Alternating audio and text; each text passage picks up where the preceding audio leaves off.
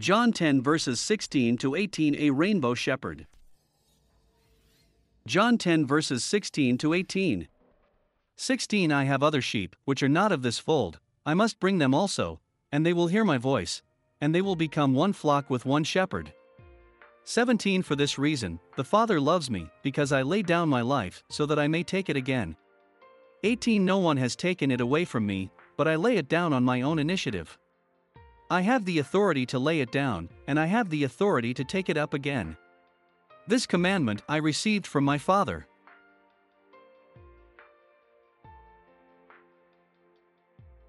Josephine Baker, June 3, 1906 12 April 1975, practiced her own gospel, the good news of sharing love.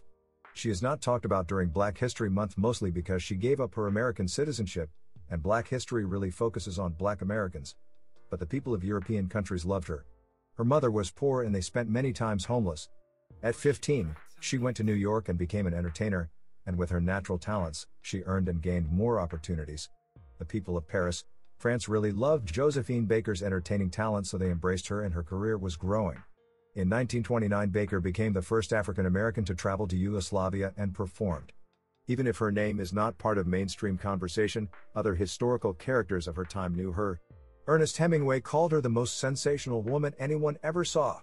In 1937, she married a French man, became a French citizen, and did not want to be an American anymore. She began her own civil rights movement with children of all races, religions, and cultures. She used her wealth to adopt children, and with her children of different races, ethnicities, and religions, she called her family the Rainbow Tribe. Josephine loved her Rainbow Tribe. Her famous saying was children of different ethnicities and religions could still be brothers. Everywhere she traveled, she took her children with her. Josephine Baker's civil rights movement started with young children. Since hate is taught at home, she teach children to love all and everyone before the stubbornness of hate is planted inside a child's heart.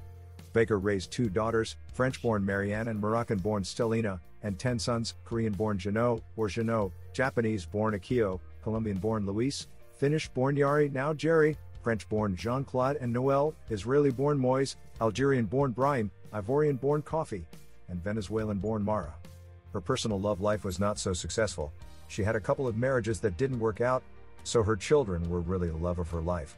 Josephine wasn't really religious, but even good people still exist, even if they don't worship the Good Shepherd. Jesus even said the evil world has good fathers and mothers, and that is what Josephine Baker did. She shepherds little children and gave them a loving home and family. Many people ask the Lord for help, nothing wrong with that. Some people ask the church, nothing wrong with that either. Some people ask the government, but does anyone do anything for others themselves? Are you and I good shepherds to our community? Do we show the children of the world that they are loved? Don't want others to do the job, be Jesus to others and good shepherd to all made in the Lord's image. Some people only focus on themselves or people of the same race, religion, gender, or ethnic group, but the commandment of love teaches that love is universal. May the Lord bless you. God loves you, and so do I. His bondservant Samuel Head.